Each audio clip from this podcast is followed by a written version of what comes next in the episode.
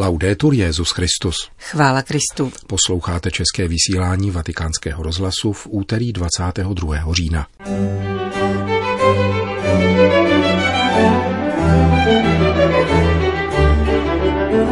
Pan amazonská synoda vstoupila do posledního týdne. Stavět do protikladu římskou kurii a papeže je žurnalistické klišé, říká předseda zprávy majetku apoštolského stolce arcibiskup Galantino. A v závěru představíme nový film o Edith Stein. Dnešním pořadem provázejí Johana Bronková a Milan Glázer. Zprávy vatikánského rozhlasu. Vatikán. Panamazonská synoda vstoupila do posledního týdne. V pondělí ráno se synodní otcové zhromáždili na 14. plenárním zasedání. Kardinál Claudio Humes jim představil návrh závěrečného dokumentu, ve kterém se redakční výbor pokusil zahrnout v syntetické podobě všechna dosavadní vystoupení v synodní aule a výsledky diskuzí v malých skupinách. Náčrt dokumentu bude nyní připomínkován v jednotlivých jazykových skupinách a po zanesení připomínek a pozměňujících návrhů bude v pátek představen celému zhromáždění. Závěrečné hlasování proběhne v sobotu. Obvyklý odpolední briefing představující veřejnosti témata diskutovaná na synodě obrátil opět pozornost k problému nedostatku kněží. Zásluhou synody se latinskoamerické reálie vynořují v konkrétnějších rysech. Naposled vyšlo najevo, že jednou z příčin nedostatku místního kléru je migrace. Jak ocitoval kardinál Christoph Schönborn, pouze z Kolumbie vycestovalo do Spojených států a Kanady 1200 kněží. Pokud by alespoň část z nich chtěla pracovat v Amazonii, mnoho problémů by odpadlo. Vídeňský arcibiskup také znovu upozornil na službu trvalých jáhnů. Jáhenství v církvi vždy existovalo, ale koncil se vrátil k trvalému jáhenství. Můj předchůdce, kardinál Franz König, se velmi přičinil o otevření této možnosti. Také já jsem velmi pro, protože je to velmi užitečné pro život církve. V naší arcidiecézi máme 180 trvalých jáhnů. V naprosté většině jsou to ženatí muži, angažovaní v profesním a rodinném životě. Zároveň plní službu ve farnostech, v sociálních zařízeních, v charitě, nemocnicích a vězeních. Právě proto jsem velmi zaujatý debatou o pastoračních výzvách v Amazonii. Řekl na pondělním briefingu kardinál Schönborn. Podobnou optikou nahlíží problém nedostatku kněží také předseda jezuitské konference provinciálů Latinské Ameriky otec Roberto Charmilio z Kolumbie. Soustředění synodní debaty na svěcení ženatých mužů ukazuje, jak silný je v Latinské Americe klerikalismus. Stále se projevuje přesvědčení, že církev jsou kněží a pokud budou oni, problémy se vyřeší, dodává. Také on si uvědomuje, že rovněž v této oblasti stojíme před problémem nedostatku solidarity, totiž vnitrocírkevní solidarity. Místní kněží odcházejí radši pracovat do Spojených států nebo do Evropy než do tropického pralesa. Kolumbijský jezuita nevylučuje možnost svěcení ženatých mužů jako výjimečné řešení na žádost biskupa a se svolením Říma. Za daleko důležitější téma však považuje oživení laických komunit. L'affaire de Vili Provati, je voudrais être clair avec ça, c'est pas la solution des problèmes de l'Église. Chtěl bych to říci velmi jasně. Celá záležitost víry probáty není řešením problému naší církve, protože církev, a probírali jsme to v aule i v malých skupinách, se musí na prvním místě zabývat formací kněží i lajků, rolí ženy v církvi a službami, které mohou plnit lajci. Musíme pracovat na nápravě spolupráce mezi různými místními církvemi. Kromě otázky víry probáty existuje skutečně velmi mnoho vážných úkolů. Na to je třeba upozornit. Vyřešení problémů spojených s Eucharistií, která je zdrojem a vrcholem života církve, není pouze získání nových ženatých kněží. La mesure d'avoir de nouveaux prêtres mariés. Říká kolumbijský jezuita. Vatikán. Stavět do protikladu římskou kurii a papeže je žurnalistické klišé, říká arcibiskup Nuncio Galantino, předseda zprávy majetku apoštolského stolce. O rozhovor byl tento úředník římské kurie požádán deníkem italské biskupské konference Avenire v reakci na novou knihu novináře Gianluigi Nuciho, nazvanou Poslední soud s podtitulkem Závěrečná bitva papeže Františka za záchranu církve před krachem. Zmíněný autor se specializuje na získávání a dezinterpretaci interních vatikánských dokumentů, za což také před čtyřmi roky stanul před vatikánským trestním tribunálem a ačkoliv byl v procesu s pachateli krádeží úředních dokumentů osvobozen, profituje na nich svými bulvárními publikacemi. Tentokrát se neinformované publikum, nevýjímaje však ani novináře, pokouší přesvědčit o hrozícím finančním krachu apoštolského stolce v důsledku údajného, jak píše, klientelismu, předpisového vakua, iluzorního účetnictví a zavilého sabotování papežových rozhodnutí. Ve skutečnosti, vysvětluje arcibiskup Galantino, nejde o žádný krach či platební neschopnost. Probíhá pouze normální revize výdajů. Naše účetnictví je zcela průhledné. Předseda zprávy majetku a poštolského stolce mluvil také o nemovitém vlastnictví Vatikánu. Jde o 2400 bytů, většinou v Římě a okolí, a přibližně 600 nebytových prostor. Služební byty a kuriální kanceláře zisk nepřinášejí. Vezmeme-li například v úvahu paláce na náměstí Pia 12. před svatopetrským náměstím, měly by značnou hodnotu jako hotely, ale jako kanceláře římské kurie, která v nich sídlí, nemají žádnou. Přibližně 60% vatikánských bytů užívají vatikánští zaměstnanci, kteří platí nájem nižší, než je tržní částka v dané lokalitě. Je to sociální péče o zaměstnance. Pokud si tak počíná soukromá firma, je za to chválena. Pokud tak činí Vatikán, je to klientelismus, nekompetentnost a podobně. Pravda je tedy taková, že spravujeme výdaje a výnosy a snažíme se dělat správě a pouze to, co chce papež. Všechny ostatní interpretace připomínají šifru mistra Leonarda, tedy čistě románový výklad reality, říká arcibiskup Galantino, předseda zprávy majetku a poštolského stolce. Severní Irsko. Brutální znásilnění vzácného daru života a práva na život, jaké neuděluje žádný zákon ani vláda. Tak komentují biskupové Severního Irska novelu zákona o potratu a o manželství homosexuálů platnou od půlnoci 21. října. Zákon schválil v červenci Westminsterský parlament, aniž by konzultoval názor občanů Severního Irska.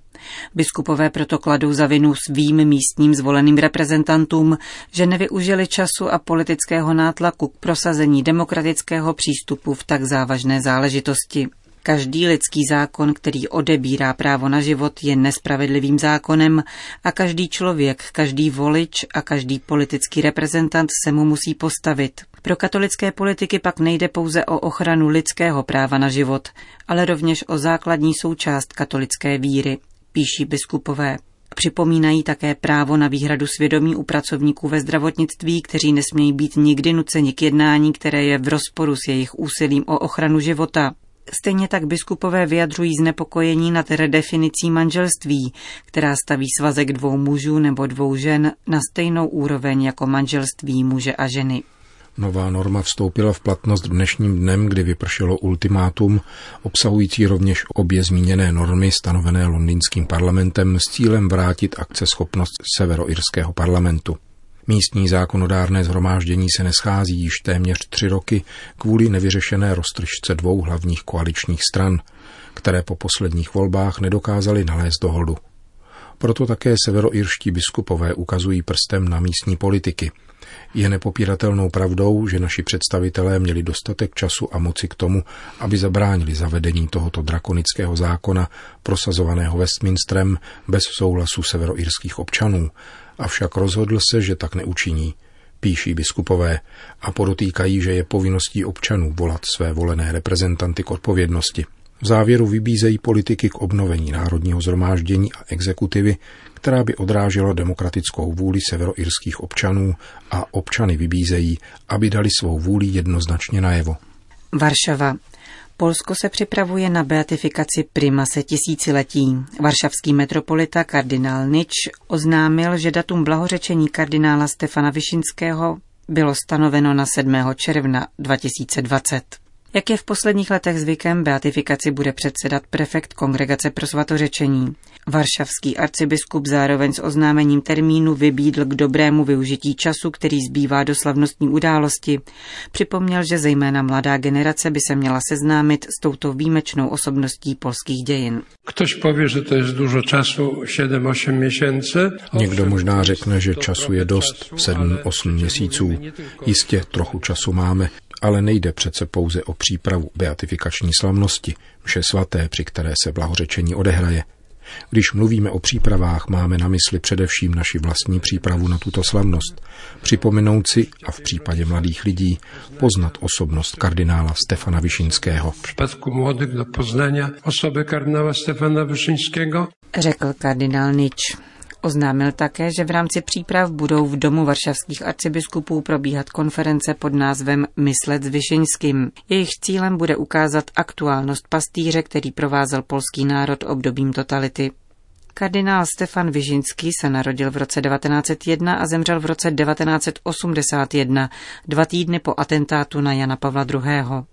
Historici se shodují na tom, že v 50. letech jeho diplomatické schopnosti zabránily vyhrocení napětí, které by patrně vedlo k sovětské invazi. Dokázal vyjednat relativní nezávislost na režimu, díky níž se polská církev těšila velké svobodě navzdory vládnoucímu ateistickému režimu.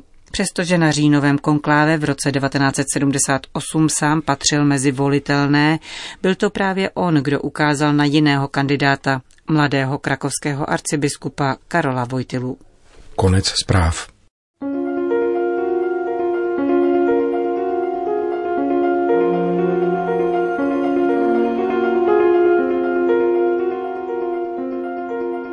Růže v zimě, tak zní titul nového filmu o významné katolické myslitelce židovského původu karmelitce Edith Steinové, zavražděné v Auschwitz a svatořečené Janem Pavlem II. v roce 1998. Podle vlastního scénáře jej zrežíroval herec, režisér a producent Joshua Sinclair, který se pro film o německé mističce rozhodl po jednom přátelském telefonátu s Johnem Debnym, skladatelem hudby ke Gibsonovu umučení Krista. Ve Spojených státech amerických se růže v zimě objevila v loni a letos film putuje Evropou.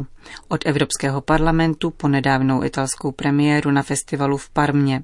Italské nakladatelství Skole rovněž vydalo filmový scénář s předmluvou německého filozofa Friedricha Wilhelma von Hermana a zasvěceným úvodem Francesca Alfieriho. Tento posledně jmenovaný italský františkán vyučuje filozofii na Papežské lateránské univerzitě a na univerzitě v jeho italském Bari a sestavil světovou bibliografii Edith Steinové. Právě jeho prostřednictvím se režisér Sinclair seznámil s neteří Edith Steinové, dcerou její sestry Erny, Susan Batzdorf Biebersteinovou, s níž konzultoval práci na filmu. Podle Sinclaira se maďarské režisérce Martě Mesárošové v již existujícím filmu o Edith Steinové Sedmá komnata dostatečně nepodařilo odkrýt lidství a vnitřní zápas protagonistky, která se musela vyrovnávat s existenciálními dramaty a vědomím příslušnosti k židovskému národu. Cílem nového filmu tudíž má být rekonstrukce této editiny lidské pouti, přičemž scénárista se opírá výlučně o její spisy, které ustavičně konfrontuje s kolínským Karmelem a neteří Suzan. Při tvorbě scénáře Joshua Sinclair analyzoval veškerou písemnou pozůstalost židovské německé filozofky. Dotýká se tak některých životních etap, ze kterých plně vysvítá lidská stránka ženy, již později Jan Pavel II. prohlásil za spolupatronku Evropy.